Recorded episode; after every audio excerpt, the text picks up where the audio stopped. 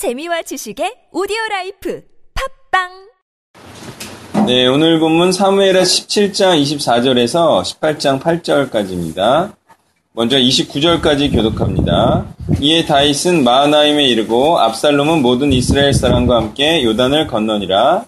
압살롬이 아마사로 요압을 대신하여 군 지휘관으로 삼으니라. 아마사는 이스라엘 사람 이드라라 하는 자의 아들이라. 이드라가 나하스의 딸 아비갈과 동침하여 그를 낳았으며 아비갈은 요압의 어머니 스베아의 동생이었다.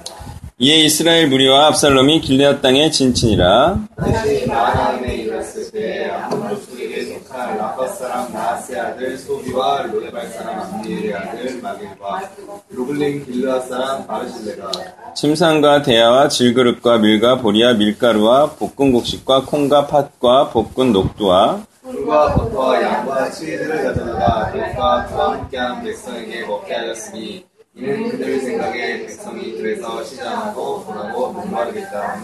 아멘. 자, 다윗을 위해 목숨을 걸고 정보를 전달하고자 한 자들의 이제 성공을 말하고 있어요. 그러니까 이들의 성공과 또 앞에서는 아이도벨의 그 죽음이 있었죠. 그것이 이제 아이도벨이 왜 죽었느냐? 자신의 미래적 패배를 예측해서 죽은 거일 수 있어요. 이때가 아니면 다윗을 죽일 수 없었는데 못 죽였어요. 전략이 실패해서 죽었을 수 있고요.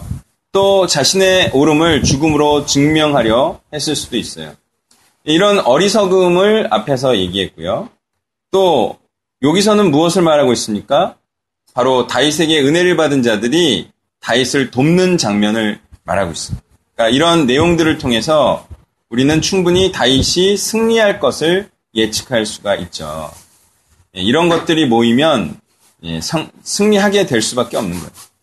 그러니까 다윗과 압살롬은 어때요? 겉으로 보기에는 서로 대적이 되는 듯이 보이지만 사실 다윗 측은 어떤 자들 간의 신실한 연합으로 되어 있냐? 그러니까 하나님 앞에 신실한 자들의 연합이에요.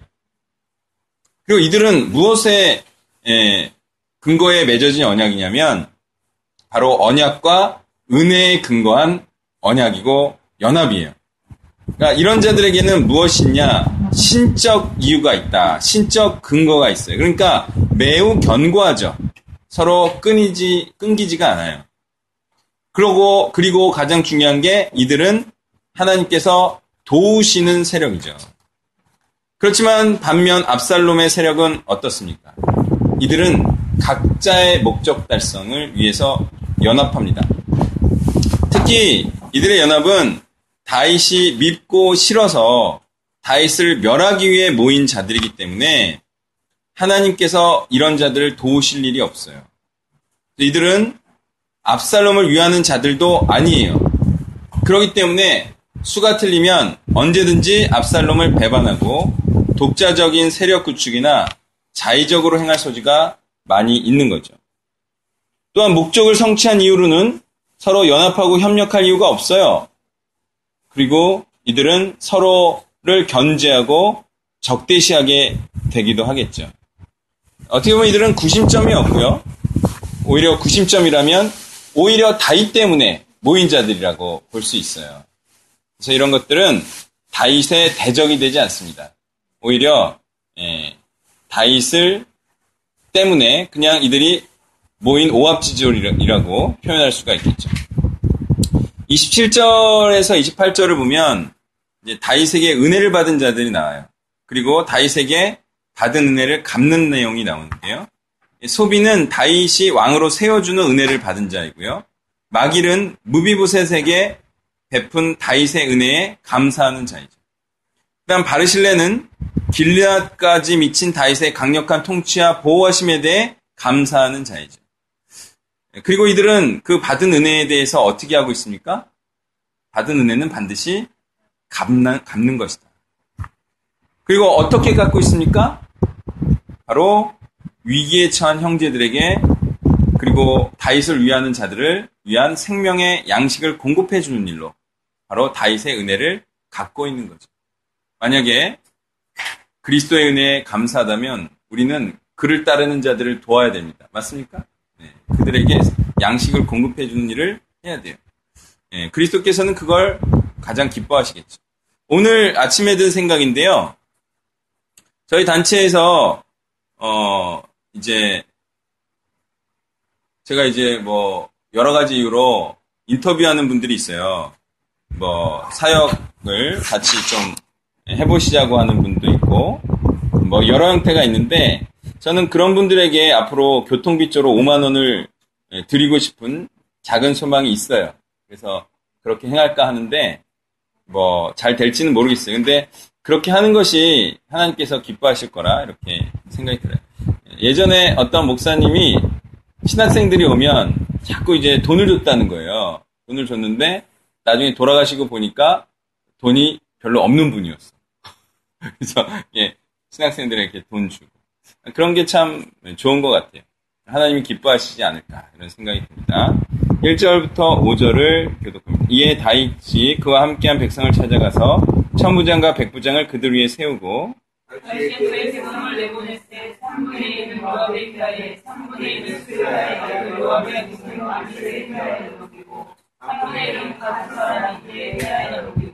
다윗이 그의 백성을 내보냈을 3분의 1은 요압의 피하에 3분의 1은 스라야에 요압의 무슨 아비스의 피하에 넘기고 3분의 1은 가드 사람에게 피하에 넘기고 왕이 백성에게 이르되 너는 반드시 나와 함께 나아가라 백성들이 이르되 왕은 나가지 마소서. 우리가 도망할지라도 그들은 우리에게 마음을 쓰지 아니할 터이요. 우리가 절반이나 죽을지라도 우리에게 마음을 쓰지 아니할 터이라. 왕은 우리 만 명보다 중하시오니 왕은 성읍에 계시다가 우리를 도우심이 좋으니다 하니라. 왕이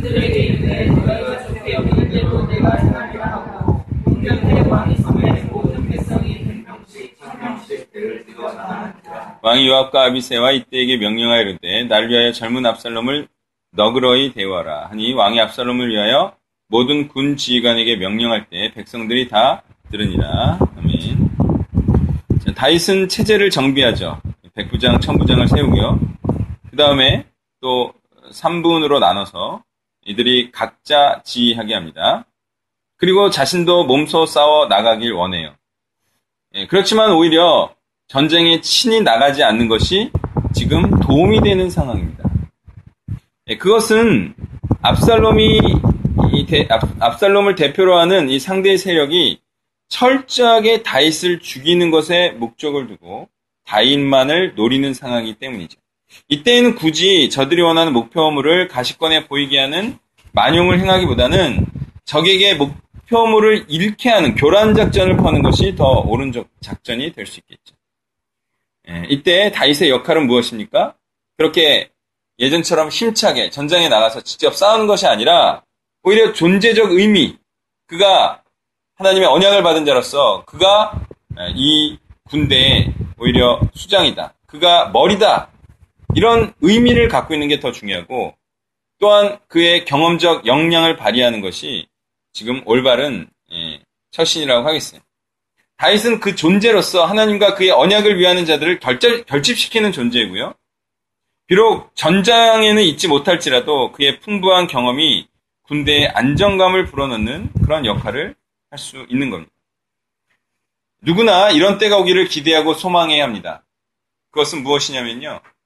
에, 그가 직접 전장에 나가지 않더라도 그의 존재 자체만으로 공동체의 큰 힘과 구심점이 되고 사람들이 모여들 만한 이유와 또한 홍보의 좋은 대상이 되는 겁니다. 또한 그는요, 풀기 어려운 문제를 풀어주는 그런 해결사와 지혜자의 역할을 말년에 할 수 있는 자가 된다는 것이죠. 그런 자가 된다는 것은 그가 지금까지 살아온 삶이 굉장히 훌륭했다는 것을 의미합니다. 그의 존재 자체만으로 공동체에는 큰 힘과 정당성이 부여되는 것이죠. 예. 그래서 그는 굳이 나가서 목표물이 될 필요가 없어요.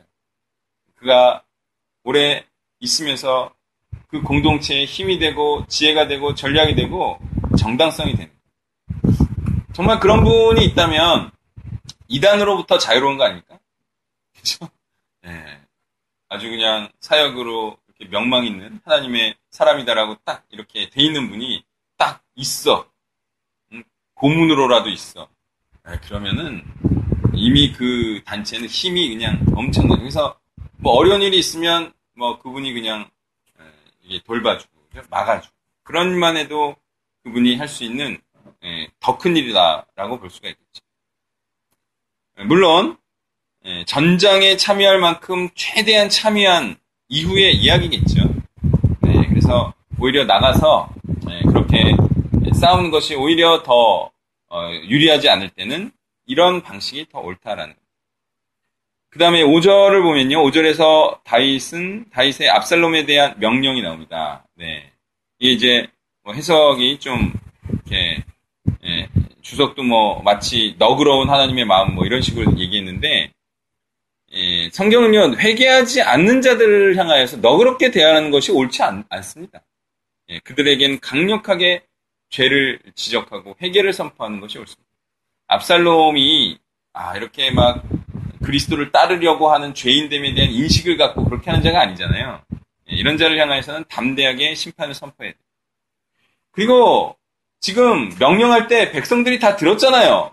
이게 정말 잘못한 거예요. 지금 목숨 걸고 전쟁하러 가는 자들에게 적을 죽이지 말고 이 말이 안 되는 거예요. 이러면 안 되니까 사기가 뚝 떨어지죠. 예, 다윗이 예전 습관이 나왔다? 뭐 이렇게 좀 볼 수 있을 것 같아요. 적을 죽여야 할 자들에게 적을 죽이지 말라는 얘기는 전의를 불태우게 하는 것이 아니라 전의를 수그러들게 하는 얘기죠. 이것은 여전히 다윗의 그릇된 부정을 말해주고 있는 것인데요. 예, 잘못된 아버지의 사랑이다. 그러니까 바세바와의 범죄를 통해 그는 아이를 잃어요. 큰 슬픔에 잠겼겠죠.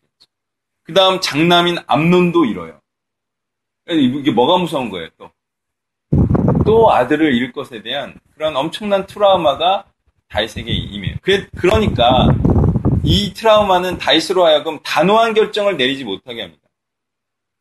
그런데요, 이러한 경우를 많이 저도 보는데요. 다른 사람들은 잘도 죽여요. 다른 사람들은 그냥 헌신을 잘 시켜요. 그런 사람도 자기 자식만은 불쌍해서 자기 부인 케하지 못하고 헌신하지 못하게 하는 경우를 많이 봐요. 자, 다른 자식들은 다 군대에 보내요. 그래서 사람이 돼야 된다고 말해요. 그렇지만 그런 자들도 막상 자기 자식을 자식 자기 자식은 군대에 보내기 싫어요. 그런 마음이 굴뚝 같아요. 그런 마음이 많이 있어요. 근데 그게요? 과연 그 자식을 아끼는 거예요? 자, 그 자식을 위하는 거예요? 아니에요. 그러니까 그걸 잘하는 사람도 이거를 못한다는 거예요. 그것은 자식을 향해서 자꾸 연약한 마음을 갖게 되는 거죠. 그것은 자식을 위하는 것이 아니라 그것이 자식을 망쳐왔죠. 어때요? 압살롬에 대한 계속된 이러한 마음이 예전부터 지속돼 있죠? 압살롬을 용서하는 것도 아니고 안 용서하는 것도 아니고 그런 너그러운 마음이 이런 압살롬을 계속 예, 허용하고 있다는 거예요. 암론에게도 그랬죠. 그러셔야 될 거예요. 네. 6절부터 8절을 교독합니다. 이에 백성이 이스라엘 치러 들러 나가서 에브라임 수풀에서 싸우더니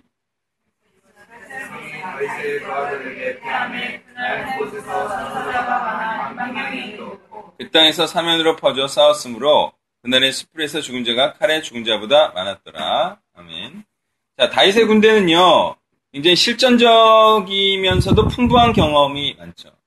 그래서 이제 가장 중요한 전쟁의 기술 중에 하나가 전쟁의 장소를 택하는 거잖아요. 그런 부분에 있어서도 탁월했다라는 거예요. 전쟁에 능한 경험에 풍부한 또 전쟁의 여러 지역에서 싸웠을 이 유능한 장수 셋은요. 이 수풀 지역을 예, 지리적 여건으로 해서 그것을 활용해서 어, 싸웠다고 볼 수 있겠습니다. 반면 압살롬의 군대는 어떠합니까? 이게 사실은 경험이 잠시 잠깐의 판단으로 엄청난 결과를 초래하거든요. 맞습니까? 그 경험이 엄청 중요한 거예요, 이게. 경험이 없는 사람은 경험이 있는 사람이 볼 때 말도 안 되는 실수를 하죠. 김수현 의원님. 음식할 때. 음식을 잘 모르는 사람은. 말도 안 되는 실수를 하지만 옥수수 까는 것도 생각을 못 하는 거예요. 경험이 없으니까. 에? 그런 거에 원래 그런 거예요. 그런 거에 대해서 모르는 사람은. 제가 여러분에 대해서 얼마나 답답하겠습니까? 경험이 없고. 에? 사역을 하고자 하는. 에? 그런 것도 부족. 그랬지만 경험이 없어서 그렇다. 이렇게 이제 일단은. 그러니까 이게 경험이 없으면요 죽어요 죽어. 예? 경험이 없으면 죽는 거예요. 연탄불 떼고 예? 아마 연탄가스에 죽은 사람 굉장히 많을 거예요. 근데 죽을 줄 알면서 연탄불 떼다가 죽었을까요? 그렇지 않아요. 경험이 없어서 그래요. 예. 그래서 이게 지금 압살롬이 그 이런 경험 미숙으로 그 미천한 경험으로 이들이 죽음에 이르고 있다. 그러니까 그 늪에는 우거진 나무도 있겠죠. 근데 이 우거진 나무가 누구를 죽게 했죠? 압살롬을 죽게 했어요. 네. 그러니까 이 질이 이, 이 숲을 안에서 죽은 거예요. 그리고 그곳에는 가시덤불가 있고 늪과 늪이 있고 계곡이 있어요. 이런 것 때문에 죽음을 맞이한 사람들이 더 많았다는 거예요. 그런데 한번 생각해 보세요. 아무리 경험이 풍부하더라도 하나님께서 도와주시지 않으면 승리할 수 없죠. 근데 또 한편 하나님께서 도와주시는 승리에 풍부한 경험이 쓰임 받았습니까? 이것도 사실이죠. 그러니까 이게 인간이 할 수 있는 게 없다라고 말하면 안 돼요. 승리와 구원에는 인간이 할 수 있는 모든 지혜와 경험과 계획이 다 쓰임을. 그 가운데 하나님께서 또한 은혜를 베푸시고 도움을 베푸셔야 이게 구원과 역사가 일어나는 거예요. 둘 중에 하나만 있으면 안 되고 둘 다 있어야 되는 거예요. 그래서 어, 우리가 할 수 있는 게 없다. 이거, 이것은 하나님의 은혜가 없으면 할 수 없다. 이건 맞지만 하나님의 은혜만으로 될 수 있는 것도 아니다. 우리의 순종이 필요하다라는 사실도 반드시 기억해야 합니다. 이게 승리의 요건입니다. 하나님께서 도와주시는 승리에 풍부한 경험이 쓰임받았다는 사실도 사실인 것이죠. 그러니 우리는 우리가 할 최선과 지략을 다하면서 하나님의 도우심을 바래야 할 일입니다. 말씀을 정리하면요. 인간의 지식과 판단 위에 도우시는 하나님이라는 거예요. 그렇게 지혜롭게 행하는 것과 하나님의 도우심은 병행, 같이 있어야 된다는 사실을 꼭 명심하시길 바랍니다.